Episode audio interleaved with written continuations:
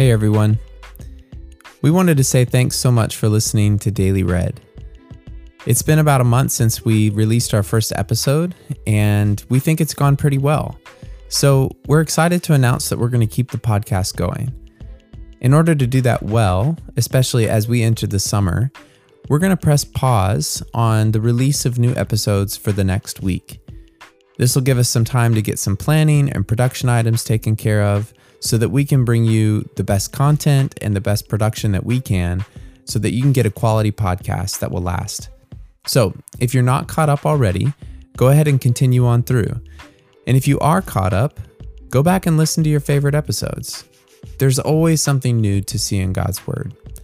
New episodes will be released daily starting on Sunday, May tenth, and we want to say thank you so much for listening and for all your support.